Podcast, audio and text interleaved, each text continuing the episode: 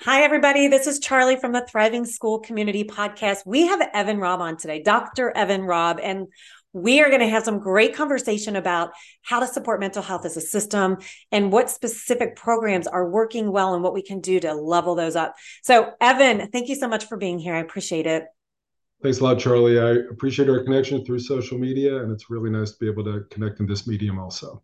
It is a good medium. It's good casual conversation that can cover a lot of topics in a deep way. I love it. Yeah. So, can you please just tell? And I'm I'm not asking you to give your life story because I know that gets very boring for you, um, but you do have an, an, impeccable background in education, and I think that your lens is truly truly valuable. So, what expertise do you have in education and in talking to our audience of education leaders about improving the mental health system in our schools? Well, um, thank you for asking that question you know, I'd like to think that part of my uh, understanding or expertise, for lack of a better word, uh, is I've been doing this for quite a long time. Uh, and have had opportunities to work in lots of different schools, from really large school schools, schools that are in urban settings, schools that are a little more suburban, uh, and uh, serve in the capacity of teacher, team leader, department chair, assistant principal, principal. Uh, and I've recently recently retired from principal, and now I'm working in private education. Uh, but along the way, I've had opportunities to work with lots of teachers all over the country and really the globe, uh, and also to write several books. My two most, recent books are from Corwin, uh, and I encourage some anyone to check those out also. So part of my experience has been through just being in the sandbox and learning along the way and learning how to support kids through a lot of challenges and many of the typical challenges that kids have as they move through adolescence. Uh, and of course, recently I've experienced what every person who's listening to this podcast has experienced uh, is COVID and managing uh, mental health of kids and staff through the pandemic and figuring out positive ways to provide support and also to move forward uh, in a productive manner now that we're hopefully moving more towards post pandemic. Mm-hmm. And we've learned a lot, haven't we? My goodness, since then yeah. we have. And so, one of the things that you and I are going to talk about is an advisory program for kids that is designed to support kids and their mental health, but beyond academics. So, can you tell me kind of the philosophy behind having an advisory program at your school? Yeah, I think it's important for kids to. One of the things that's really important in middle school, but probably at every level, is for kids to feel connected to adults. And uh, and certainly kids can be connected to their classroom teacher, and you know within a very traditional classroom structure. But advisory programs can provide an opportunity to have some additional time in the day for kids to be able to be in a smaller group, to work with um, a teacher and be able to dig into some of the other um, ups and downs and triumphs and challenges that come with, in my case, with being in middle school. Um, so to build those deeper relationships, to have open conversations, to be a point of contact, to perhaps be a liaison between the student and their parent or the student and other teachers. So just creating better lines of communication and creating strong stronger supports for kids that are consistent throughout throughout the day. And so do parents have a lot of input into the advisory program at, in your particular school? Yeah, one of the things that we like to do is we certainly like to reach out to parents to get an understanding of what they're what they're interested in, what they would look for within an advisory program, um, what are some of their hopes and their dreams about that kind of program, uh, you know, as their kids move through middle school, and then you know also to stay in a lot of contact between the advisor and and the um, and the parent.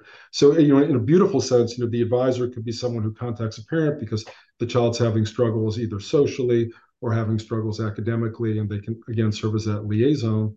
So I, I kind of envision it as a really good. It should be a back to forth kind of communication between the advisor and the parent, and the parent and the advisor. Yeah, that's good when all the adults are working to support the kid. I mean, you can't go wrong, right? I don't know if we're always doing it right, but when we're all looking out for kids, that seems like to be in their best interest when we're all working together. So how how do you roll something like like that out if it's from I know you st- you came to the school and it was already started. Mm. But if you were going to start a brand new school, how might you roll out an advisory program?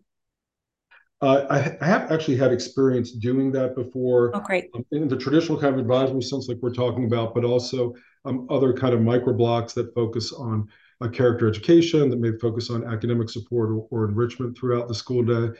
But really, the key for that to work, in my opinion, is to help people understand the value in it. So, you know, what I found that may take a little more time because, you know, one of the things that one can experience as an administrator is the position could give someone the ability to mandate it and just make it happen. Uh, but I know your experience within this realm also, and and uh, you would probably agree with me that that's probably the least effective way to make this work. Um, you can't mandate mandate people to have relationships with kids or, or to elevate that. Um, people have to see value in it. So the journey that I would go down is uh, getting starting some professional study within the building, getting some professional development brought into the building, article study, book study, uh, and helping people see the value in it and then have that go kind of in tandem with conversations about how are we supporting our kids, how are we meeting their needs, not just academically, but how are we meeting the social needs of kids. Uh, and also, you know, I find value in taking a really good, honest look at, you know, what are the social needs of kids, and you know, are they different right now post-pandemic than they were in 2017? Uh, from my experience, yeah, a little, a little different. Um, I have some youngsters that uh, they're not as socially adjusted as kids that I'd seen several years prior to the pandemic. But that's okay, you know, and we can help them move forward. And again, I found advisory program to be a good way to do it. But I typically focus more on being process driven uh, to bring anything into the building versus just you know thou shalt. So mm-hmm. I think if people want a program like this to work, you know, you've got to invest time up front. You got to build commitment for it. People have to uh, see it as something that makes sense, uh, and then they're much more likely to embrace it. And then you need to provide ongoing professional development so people have an understanding, you know, of, of how it can grow and, and continue to support the needs of kids. So I can imagine then in all of your experience, you've had a lot of pushback from staff, or or sometimes, sometimes. How do you deal with that when there's not that buy-in? Um, that is challenging. So, you know, I think anyone would agree that you know an advisory program where a kid is with an adult who is invested, caring, supportive, and really truly sees value in the program is the absolute best spot. Uh, and I've never met a parent that wouldn't want their child in that position. Uh, I have not had a lot of experience with people who just flat out, you know, say no, I don't want to do it, and just and just get really, uh, righteously indignant about not doing it. But I have had people who are are just not fully invested in that program over time, and that is that is a problem. And it's probably one of the biggest hurdles to launching these programs to be successful and uh, because a lot of it relies on trust you know so if you have a large school and you've got 30 teachers that are advisors and they're all in advisory at the same time administratively you're going to have to have some faith that when the kids are in the room six to eight kids they're in there with the teacher the doors closed that good things are happening and, and positive things are happening um, you know for kids. Obviously it's not always the case. So there are a couple things that, that i've done. One is just try if you have the luxury of a large enough staff to start the program with staff that are most likely uh, to be invested and most likely to make a program like that succeed. Mm-hmm. That's the best way to begin. And then typically, when that happens, people start talking to colleagues. Uh, if they see value in it, they tell their colleagues that it's valuable or they see benefits, perhaps how it's even spilling over into the academic day um, with kids having better connections to school. A good selling point to launch a program uh, like that. Now, you know, the opposite is somewhat true also, which is, you know, if a teacher is really undermining it, or even subtly undermining it, uh, that can hurt the integrity of the program. Absolutely. And it's sad because I think I think we all know somebody like that. But the problem is, is, is there's so many great things and great people.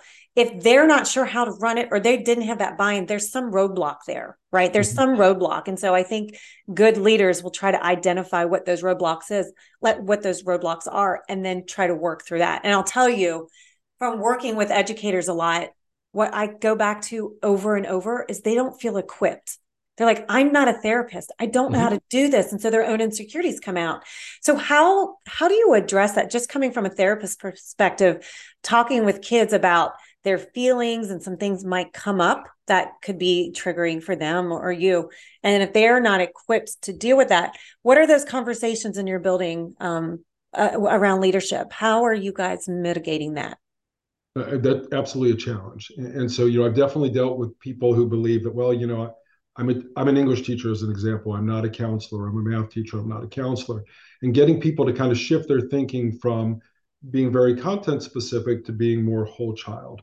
Uh, and when you look at the whole child, you know, you're not just looking at the uh, the the teaching and the learning that they need to they need to experience, but looking at you know into the whole affective domain and how are they fitting in how are they connecting with school and, and you know with your background if kids don't feel safe if they don't feel connected or or worse if they feel completely disconnected the other things just simply don't work right. so again my approach is which is going to be more process driven is always about professional development coordinated professional development uh, getting book studies getting article studies in place and then myself meeting with teachers having conversations trying to understand uh, what's going well what are challenges creating opportunities for people to share successes to share frustrations, uh, and also setting up some parameters such as you know we're going to talk about the program we're going to talk about ways to make this program successful uh, but we're not going to have a conversation that we don't want to do it. I mean we're going to do the program but let's talk about how we can work together to support each other to make it more effective. And i've, I've actually found that really helpful not just with advisory programs but with lots of initiatives you know that i brought into buildings before. I mean, project-based learning could be an example of you know, bringing that in through PD, book study, article study, really focusing on the grassroots, having those conversations about what's successful, what's not, uh, how do we move it forward, but not having conversations, you know, that are well, we don't want it. Um, especially, you know, at some point as the leader in the building, working with your team, and, and hopefully uh, through a collaborative process, you have some high agreement about what's best for kids, um, and you want to make sure that those things are happening. But in partnership with that, you want to focus on how you can support people to to find some success that way. Mm-hmm. But I think that, you know, again, there was, so we talked about a couple ways that something can fail. So yes, it, it can fail with a thou shalt. It can also fail if it doesn't have enough support along the way. It can fail if there's not enough communication. Uh, and those are things that can somewhat be avoided. And I, I think that when you bring anything into a building, an advisory program or any initiative, if you get a little more process oriented on, on how it's going to happen, uh, I, I, think you have a higher a higher chance for success. But um, but I you know I would be really upfront, Charlie, and say you know I've been in situations where uh, you know it just hasn't gone well with some people. They just can't get into that mindset that yes, they can support kids in, in a different way. Mm-hmm. Um, but I but you know and then part of this comes down into you know what's your belief system as an educator, and uh, you know I'm always going to be whole child focused, and, and kids need a lot in school, and I certainly don't downgrade the importance of English, language arts, history, and science, and the, you know the whole elective experience. But they have to feel comfortable in school also, uh, and they have to feel connected. You, you know, one of the things that one of, it's like it's a simple thing that I come back to a lot. So when I was uh, younger, I used to watch this. Um, um, there's a TV show. Um, gosh, I'm going to forget the name right now. Mm-hmm. Of course, when you're on the spot. Pardon me. Of course, when you're on the spot. yeah. Um, well, let's just let's kind of rephrase that and say it is important for people to feel connected. So as adults, we want to be connected in terms of we like people to know who we are, and so no one wants to go through their day feeling anonymous or or invisible. Um, right. I haven't known adults that like that. Kids don't like that either. But the the ability, especially in large schools, really large classrooms, for kids to get lost and feel disconnected, you know, are, are pretty high. And, and, I do believe that people in general they want connections. So advisories and that small that small that opportunity of having a small amount of kids connected with an adult is a way to um, to foster connections and hopefully with the right people doing it to really build some strong connections that get kids uh, you know feeling more engaged within school you know and then in turn hopefully doing better in school Mm-hmm. Yeah, you know what? And these conversations that we have uh, with educators, is what about my own mental health? Mm-hmm. So, so how are you, especially in these times? What are you doing to address that?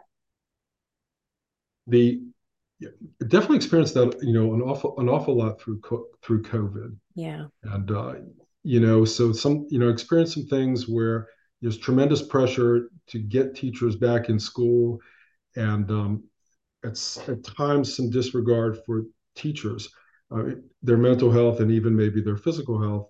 Um, if you know, in, in, terms of how people were understanding COVID at various times, you know, as we went through COVID.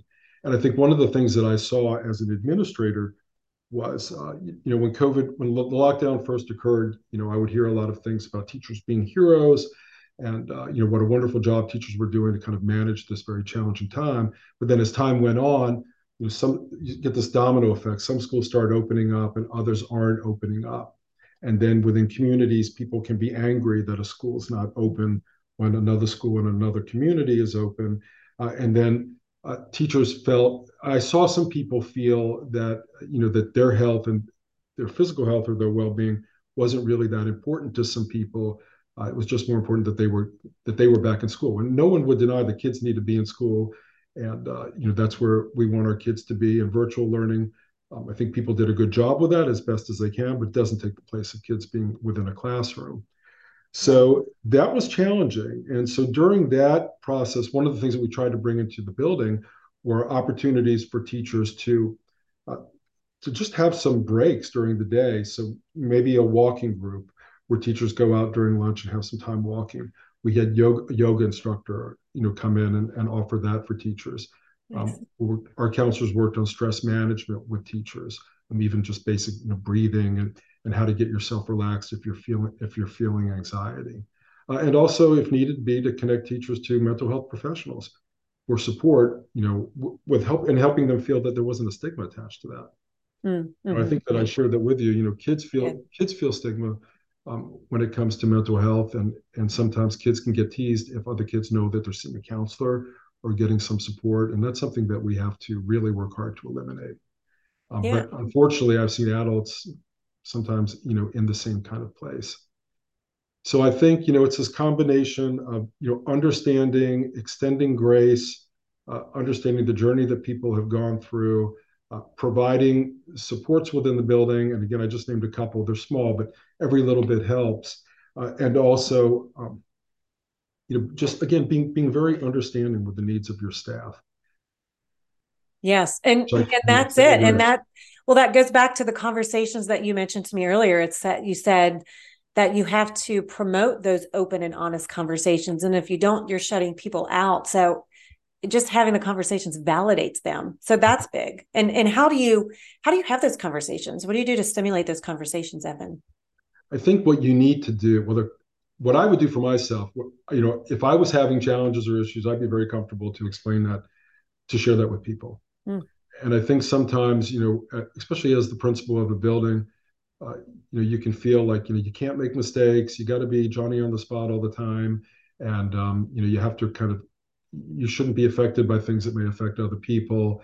And boy that's an awful big burden to carry. Mm. uh, and i think so being being comfortable with your um, with challenges that you have or in this case that i had um, actually um, i felt like enhanced my connections with faculty because they understood that i was going through some things that they were going through also. Uh, and then when people i think witness some vulnerability they're more comfortable to share uh, and open up and you know at times seek resources you know or have conversations with you. That's great. and, and for me that that was really helpful. And, and that's been an interesting learning curve that i've just gone through in terms of my leadership and leadership style over really decades. You know when i was new at being a principal i thought that you know you got to you have to be everywhere you have to do everything you got to know everything. Uh, and you know if you don't you look like you're not effective or people will think less of you and then, you know, what I started learning over time was no, people would actually think a lot more of me if I was just really honest about uh, what I could do well and and what I couldn't. Uh, mm-hmm. and certainly the same applied to my mental health and uh, how I was managing COVID and you know how I continue to manage those times. Mm-hmm. Don't you wish you would have known that earlier in your career that it's okay to be vulnerable, not sharing too much information, but somewhat vulnerable telling people, you know, I'm not really sure about this. Let me find that out. Not having to know it all, not having to be that person. Wouldn't that, that have been better to know early in your career? yeah, I wish I wish I did. Yeah. I wish yeah. I did because you know the path that that I went on actually just led to me feeling incredibly burnt out. Um, and that was really in my late 30s. Um, so that's 20 years ago. Mm-hmm. And uh, and in realizing that for me, I, unfortunately for me, I didn't come to this like really soft realization and, and, made a gentle turn out of it. It was more kind of moving towards crashing and burning and realizing that it's not sustainable.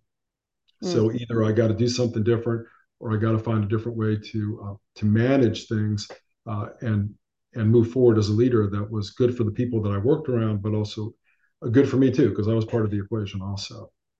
Yes, a valuable piece of the equation, and and everybody in which I know that you agree with this is everybody in that building is a piece, a valuable piece of that equation. So mm-hmm. it's important that we lean on each other. So I I know we I know we're probably we need to wrap up here because of time.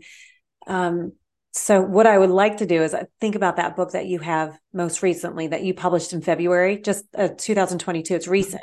So it's called Aiming High: Leadership Actions to Increase Learning Gains. And the reason I learning gains, uh, the reason I bring it up is because I know with your stuff there's underlying connection, culture building, um, valuing your the people that you're around. Can you tell a little bit about like if somebody was going to pick that book up and they're of course a leader, what would they get out of that? Thank you. I appreciate that. I think one of the things that they would get out of it are some things that we've talked about right now, which is uh, the pandemic put me and certainly many other people in similar positions into a place where we didn't really know what to do and that can be incredibly daunting you know or it could be an opportunity to think about what you do differently and at the core of this book is my personal journey of uh, being really really unsure and letting go of some things and actually sourcing uh, the team around me to figure out a way to collectively and collaboratively work through work work through a time that none of us had ever prepared for mm-hmm. and uh, you know one of the things that i learned through it was you know i would sometimes speak to other other people in education, some of them in leadership positions, and they would say, "Well, you know, I didn't go to I didn't go to grad school to uh, learn how to manage a pandemic. You know, I don't know what to do." And there were probably times when I felt that way also. But what I started to realize was, uh, yeah, I probably do know what to do, and what I need to do is remove some of the responsibility that it's all on me, and figure out a way that we can work together and support each other, uh, and figure out a way to move through this that, that's good for kids, but also good for teachers. And the other piece that comes out of that book, which is for me, is you need to find ways to support and take care of your teachers because if that's not in place, it's just not going to work for for kids. Yeah, I love that message. Yeah, when they're both in place, you know, I think really good things happen, and I hope we don't lose sight of that. You know, as we move further and further away from the pandemic, you know, we live in a time of a lot of mandates, and there's a lot of pressure on teachers uh, to um, everything. You know, in terms of um, standardized test performance and and other metrics that can make the job really really stressful. Mm-hmm. but you know, kids are not just a data point you know they're they're human beings. And um, you know if we focus on educating the whole child and providing good social emotional supports along with you know the academics that, that kids need to have you know i think kids benefit from that and i think that staff benefit from it also. But staff will always benefit more in my opinion from a leader who is willing to be honest with where they are, you know, along along their leadership journey. And uh, I wish I did know that a long time ago. Maybe that comes a little bit with age and just getting a little more comfortable with the skin that you live in. Uh, but that resonates certainly throughout the book also. Awesome. I think if we teach teachers how to do that effectively with kids, you could put anybody in that advisory leadership role with them. Yeah, I think that could absolutely. work. Yeah. Well, great. Um, thank you. I know there's a lot in my mind. I'm like, what about this? What about this? But we'll do that another time because there's so much we could talk about. Um, but Evan, thank you very much for being here. If somebody wants to reach out to you, I don't know if people realize, but you've been in the speaking world a lot. You're an mm-hmm. author, of course. You, you, have so much wisdom. If they want to reach out with to you, can they do that? How can they do that? Yeah, absolutely. You know, the easiest way to connect with me is connect with me on Twitter at ERobb principal. Uh, I am relatively active on Twitter and get a lot of people messaging me on Twitter, and I do my best to always get back to them quite quickly. Um, you can message me on Facebook at Evan Robb at the Robb Review rather, and um, also on LinkedIn at Evan Robb MBA. And you can find my books on Amazon also if someone's interested. Yes, I definitely think everybody needs to get, get out there, at least read your blog and then get that last book. I think it would be really helpful in today's climate. That'd be great to have. So good. Thank you. Thank you, Charlie. I appreciate the opportunity to um, have a conversation. Absolutely. All right. Thanks, everybody. Thanks for being here.